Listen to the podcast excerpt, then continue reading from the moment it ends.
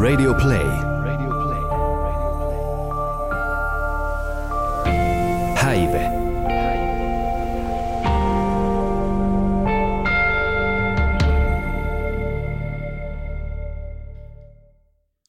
Tervetuloa Häive-podcastin pariin, podcastiin, jossa sukelletaan vähän ihmisten mielen syövereihin. Ja studioon on saapunut viimeisenä vieraana tällä tuotantokaudella Hannes Hyvönen.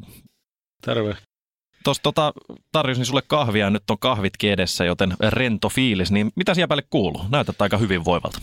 Joo, kiitos. Kuuluu hyvää, että tässä ollaan nyt noista selviyty ja hässäköistä selvitty ja palattu vähän arkeen. Että tuota, ihan hyvin juttuja tulossa ja hyvä meininki tällä hetkellä. Minkälainen se selviytyjät oli kokemuksena?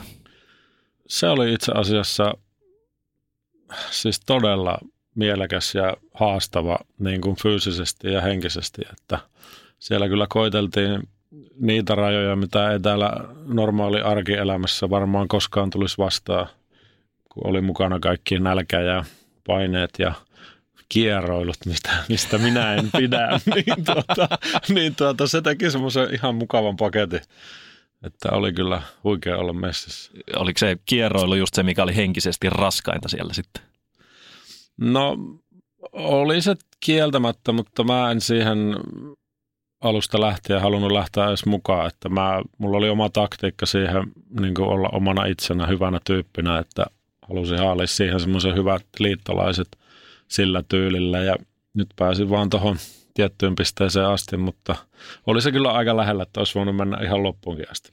Se Hannes, miksi, miksi halusin sut tänne vieraaksi mahtavaa, että pääsit, oli se, että, että tota, ö, sulla on ollut vähän mielen kanssa taisteluja, jos on ymmärtänyt oikein, ja oot kärsinyt kodittomuudesta ja vaikka mitä muutakin, niin tota, oot sä ikinä ollut oike, niin kuin oikeasti masentunut?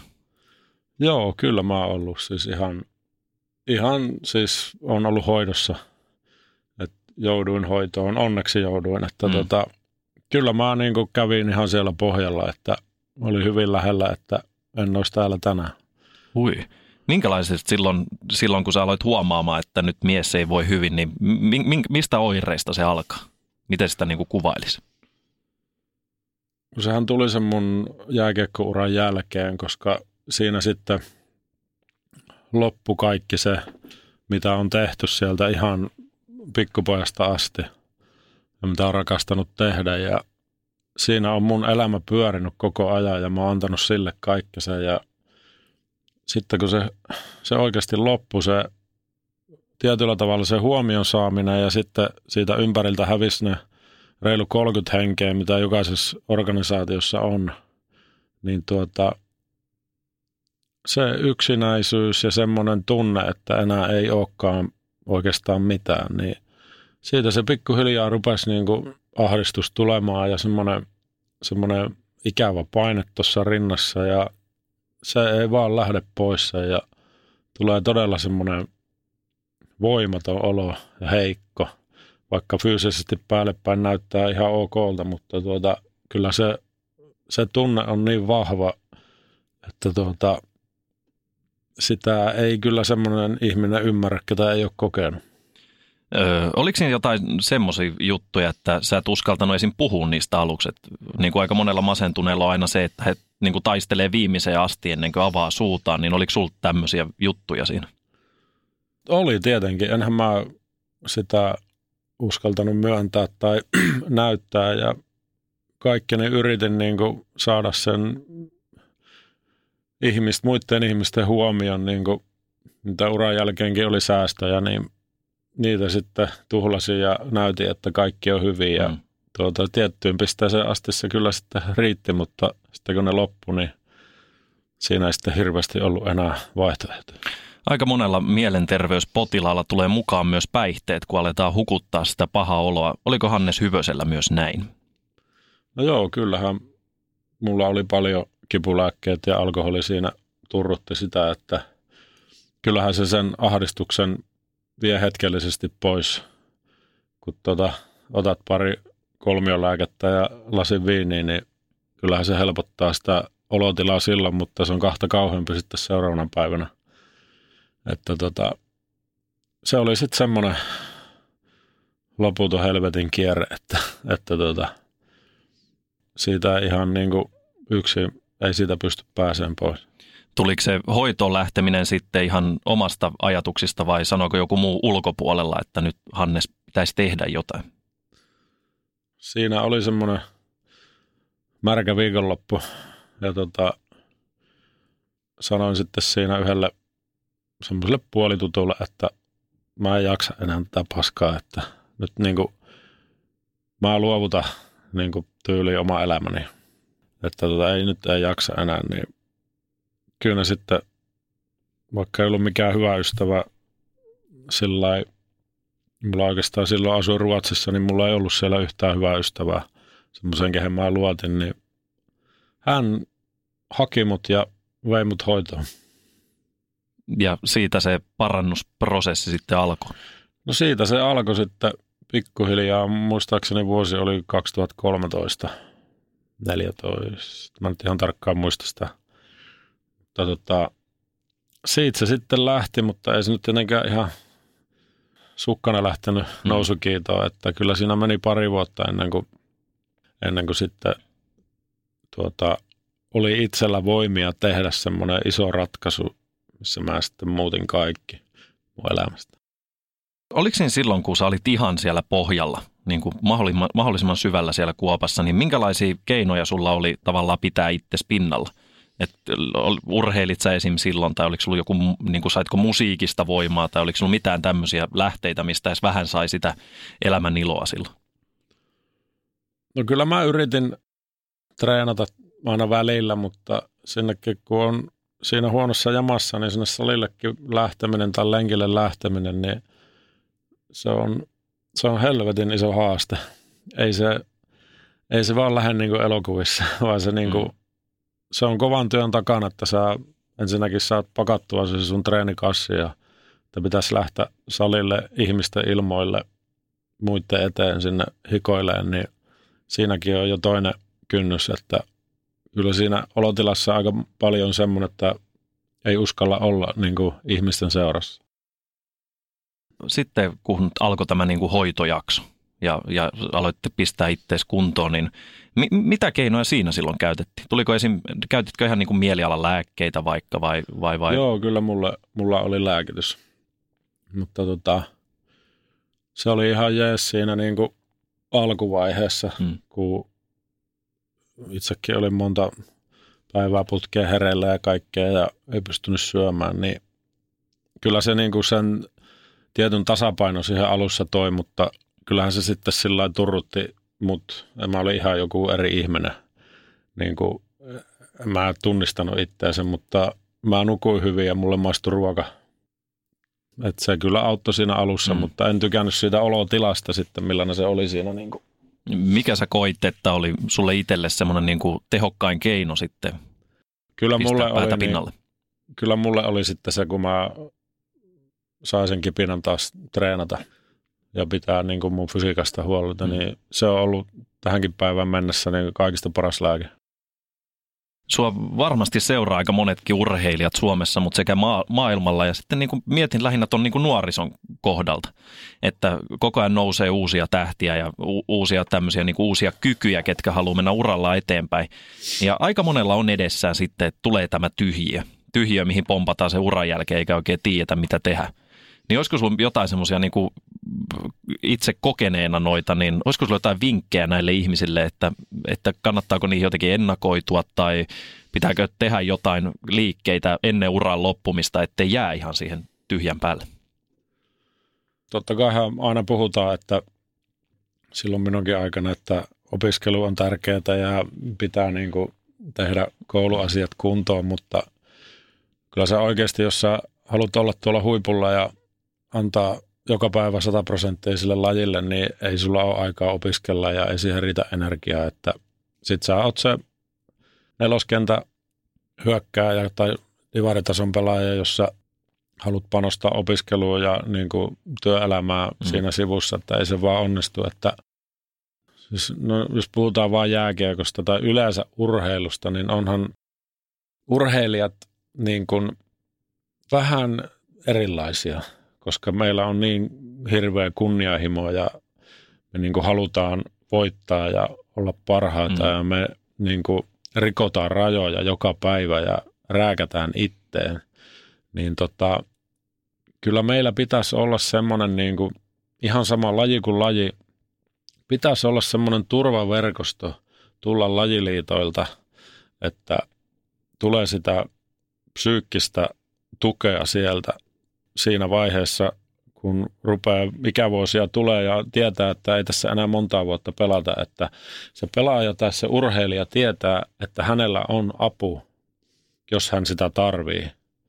Ja esimerkiksi pelaajapalkkiosta ja kaikista, niin jos pelaat kymmenen vuotta ja annat prosentin johonkin säästöön, mikä tuo sulle sen turvan sen uran jälkeen, että sä pystyt käymään psykologilla ja juttelemaan niistä tunteista ja niistä pel- pelkotiloista, kun ruvetaan oikeasti elämään sitä normaalia arkea.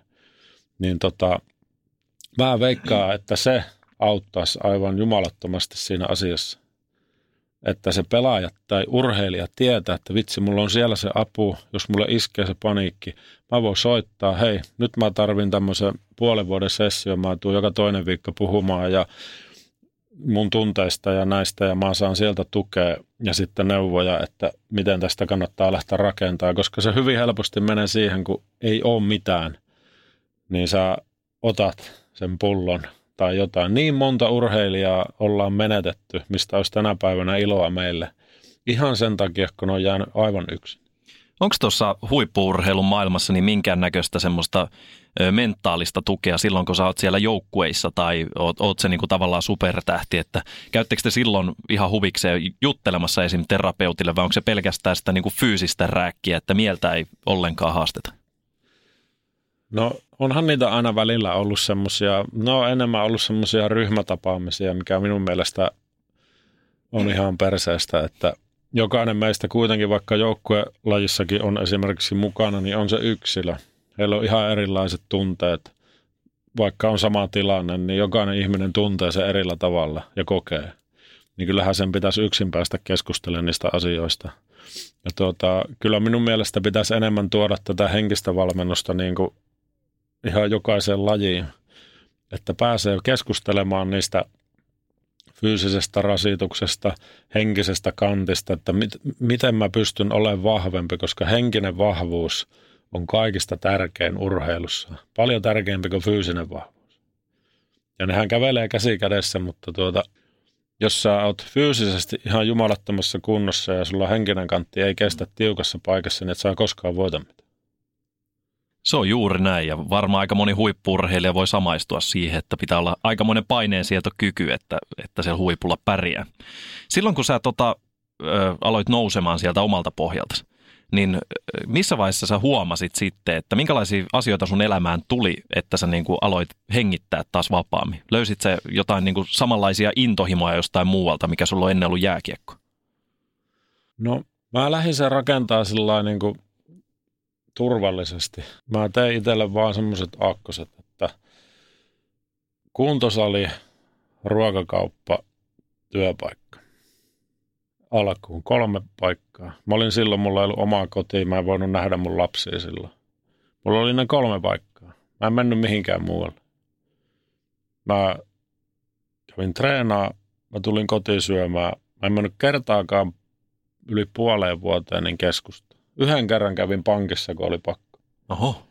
Ja mä sitten tota, ja mä koko ajan keskityin positiivisiin asioihin, vaikka kuin vitutti tai oli vaikeaa. Mä yritin aina löytää joka ikisestä päivästä jonkun positiivisen asian. Ja mä ajattelin sitä. Ja aina kun mä kohtasin jonkun muun ihmisen, niin mä päätin, että ihan sama kuinka paljon minua vituttaa tai on huono olla, niin mä oon häntä kohtaan kohtelias ja hymyilen.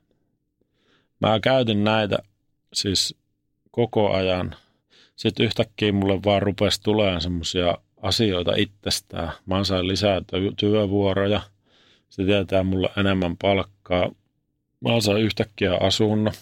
Mä olin sossu ottanut yhteyttä ja ne sanoi, että on tosi vaikeaa. Ei, että ilmoitetaan, kun löytyy niin mä sain asunnon. Sitten mä vaan tein niitä asioita. Sitten tietenkin kun mä sain asunnon, mä saan mun lapset joka toinen viikko. Sitten siinä oli jo neljä asiaa. Mä joka toinen viikko lasten kanssa ja tein vaan, en mennyt kaupungille, en mitään. Ruokakauppa kuntos oli työpaikka lapsi. Mä vaan jankkasin niitä niin kauan, kun mun itseluottamus rupesi kasvaa. Ja tota, mä aloitin tämän prosessin muistaakseni joskus 15 tammikuussa, about mm. helmikuussa. Mä menin elokuun 29. päivä kaupungille, kun mä täytin 40 vuotta. Koet sä, että niin kuin nykypäivänä sulle tulee vielä tämmöisiä masennusoireita vai onko ne, niin tuntuuko se siltä, että ne on taakse jäänyttä elämää? No eihän ne nyt samassa mittakaavassa, mutta mä kyllä osaan niin kuin reagoida, kun mulla rupeaa tulee semmoinen sen tyyppisiä niin kuin olotiloja, niin mä osaan ottaa sitten pari askelta taaksepäin ja vähän pysähtyä ja miettiä ja mä pystyn sen käsittelemään mun päässä nyt, että siitä ei tule huonoa oloa, vaan mä tiedän, että se ei ole mitään vaarallista. Hmm. Se pitää vaan antaa olla ja se menee pois. Paras lääke on, kun syöt hyvin, katsot jonkun ohjelman ja menet nukkumaan. Vaikka se on se paha olo, kun aamulla herät, niin ei sulla sitä enää ole.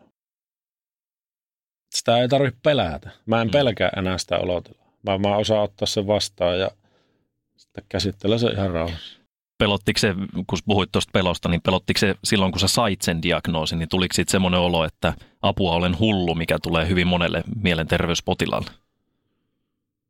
No se oli siis semmoinen olotila, niin kuin, että millä helvetillä mä pääsen täältä pois. Ja ei ollut mitään niin kuin, hajua. Että oli se pelottavaa niin kuin, sellainen kun ei osannut tehdä mitään itse. Mm. Niin se oli todella pelottavaa aikaa. Pelottaako se sua, että, että, että tämä niin kuin masennus voisi uusiutua sitten niin kuin vielä vanhemmalla iällä? Vai niin kuin sanoit äsken, että onko se niin kuin nykyään osaa tunnistaa ne hälytysmerkit, että osaa ehkä mennä sitten apuun heti, kun sitä tarvitsee? En mä, ei mulla ole sitä pelkoa kyllä, että mulle tulee se sillä tavalla takaisin, että tota, mä oon löytänyt nyt niin semmoisia mun elämässä semmoisia asioita ja mä ajattelen niin positiivisesti kaikesta niin kuin tätä elämää ja mä oon oppinut elään sillä hetkessä, että niin kuin materiaaliset asiat ja niin kuin tämmöiset, niin mulla ei merkkaa enää – oikeastaan muuta kuin sitä, että mulla on katto päällä päällä ja mulla on maha täynnä ruokaa. Niin kuin, mutta sitten niin kuin kaikki tämmöiset, niin kuin tämä esimerkiksi sunkaan jutella mm. näin, niin tämä on ihan sikasistiä. Niin kuin mä nautin tästä hetkestä ja mun mielestä tämä on kiva ja mä niin kuin muistan tämän, että mä pystyn olemaan tässä sun kanssa ja puhun, niin nämä on mulle niin tärkeitä tänään ja se on jotenkin niin sikasiistiä, kun saa elää ja olla niin kuin niin kuin hyvällä mielellä ja olla iloinen semmoisista niin ihan pienistä asioista, vaikka mä herään mun tyttöystävän kanssa viideltä aamulla ja me juodaan kahvit ja katsotaan, että ei helvetti, että meidän pitää lähteä kohta töihin. niin kuin, mun mielestä se on ihan sikasiista. Toi on kyllä semmoinen juttu, että aika moni, moni suomalainen voisi ottaa oppia tuosta ja elää siinä hetkessä, eikä aina niin kuin stressata vaan tulevaa. Että pitäisi pystyä hengittämään sitä nykyhetkeä. Että oli hienosti sanottu. Tota, käytiin tuossa sähköpostikeskustelua ennen kuin astuit tänne studioon. Yksi, mikä mulle pisti silmään, sieltä tuli aika magesti sanottu, että et pidä niin kuin mielenterveysasioita niin mielenterveysongelmina. Ja sanoit, että vihaat sitä sanaa. Mitä, mitä meinasit sillä? Sanotaanko näin, kun itsellä oli huono olla ja mulle sanottiin, että sulla on mielenterveysongelma. Niin se sattui muuhun. En mä nähnyt, että mä oon se hyvin äkkiä käännetään, että mä oon mielisairas. Mutta mulla oli vaan huono olla ja mä, niin kuin, mä olin masentunut, kun mä olin surullinen. Ja nyt tässä matkan varrella, mä oon itse asiassa, tämä on aika hullu tarina, mä oon ollut töissä siinä samalla klinikalla siellä, missä mä olin hoidossa kuin kaksi vuotta sen jälkeen. Ja tota, Mä oon ollut töissä siis mielisaireiden kanssa ja se selvisi vasta sen paikan pomolle. Tota, ää, mä olin kuukauden ollut jo siellä. Wow, mikä ja tota, paluu takas. joo, niin tota, ei hekään silloin kun oli, niin he inhus sitä sanaa, koska se niin kuin leimataan. Ja tämmöisiä asioita on ihan siis tuhansilla ihmisillä täällä meidän keskuudessa, me kukaan ei edes tiedä. Mun mielestä se on jotenkin väärin, koska niitä tuomitaan jotenkin mielenterveysongelmalliseksi tai mielisairaaksi. Eihän se sitä ole. Sehän on niin kuin elämää ja niin kuin sen hetkistä olotilaa, mitä ei osaa kunnolla itse käsitellä. Mä en tykkää siitä sanasta, se on väärin. Koet sä, että Suomessa mielenterveys, nämä asiat on vielä tabu vai näet sä sen näin, että nykyään niistä uskaltaa puhua? No ei uskalleta puhua ja mun mielestä vähätellään. Että niin kuin, kyllä kun nuorisollakin, niin niillä on niin kuin huutava pula avusta, että miten ne kärsii tänä päivänä ja niitä vaan vähätellään ja tungetaan lääkkeitä kehoon, että kyllä se siitä, mutta se on ihan paska, vaan se lääke vaan siirtää sitä oiretta eteenpäin, vaan pitäisi just saada tämmöistä niin kuin kanssakäymistä muiden kanssa ja päästä puhumaan ja oikein niin kuin paneutua siihen ongelmaan, niin täällä tulisi kyllä aika paljon kivempaa, kun ajatellaan näin, että me pidetään nyt näistä nuorista huolta. Ja jos me ei pidetä näistä nuorista kunnolla huolta, niin heidän tehtävä on pitää meistä huolta, kun me paskotaan housuun tuolla. Ja jos ne voi huonosti jo nyt, niin kuin helvetin paskaa meillä on, sitten kun me ollaan siellä eläkeiässä. Et nyt pitäisi niinku oikeasti tarttua tähän ja niinku panostaa tähän niinku psyykkiseen hoitoon ja valmennukseen niinku ihan kaikille, ei pelkästään urheilijoille, vaan kaikille. Mun on pakko niin kuin itse sanoa se, että arvostan sitä paljon, että te kaikki vieraat olette näin avoimesti näistä asioista puhunut, koska sehän on just se, mitä me tarvitaan Suomessa, on se puhuminen, eikö olekin? No joo, ei se nyt millään hössöttämällä mihinkään suuntaan mene, mm. että kyllä se pitää avata suu ja sanoa suoraan ja pysyä niiden sanojen takana, niin kyllä siellä jotain rupeaa tapahtumaan pikkuhiljaa. Mä oon jokaiselta vieraalta kysynyt tässä podcastissa sen, että, että, että, että kuvailisi vähän itteensä, niin minkälaisena ihmisenä sä näet, että kuka oikein on Hannes Hyvönen? Öö, Tämä on aika hyvä, mä oon tätä just itse käynyt läpi tänä päivänä mä oon löytänyt sen mun nuoruuden Hanneksen takaisin. Eli semmoinen, kun mä olin silloin ala-asteella, yläasteella, semmoinen iloinen, hauska, positiivinen, semmoinen elämää rakastava äijä. Niin mä oon nyt sen löytänyt takaisin. Mä olin tuossa lätkäuralla vähän turhan matso ja välillä vähän kusipää, mutta nyt mä oon jotenkin – mä oon jotenkin löytänyt se vanha, vanhan tota, niin kuin mun isä sanoi, että vanhan vekkuli. Eli tämmöinen elämästä nauttiva tyyppi. Kiitos Hannes Hyvönen. Kiitos. Radio Play. Häive.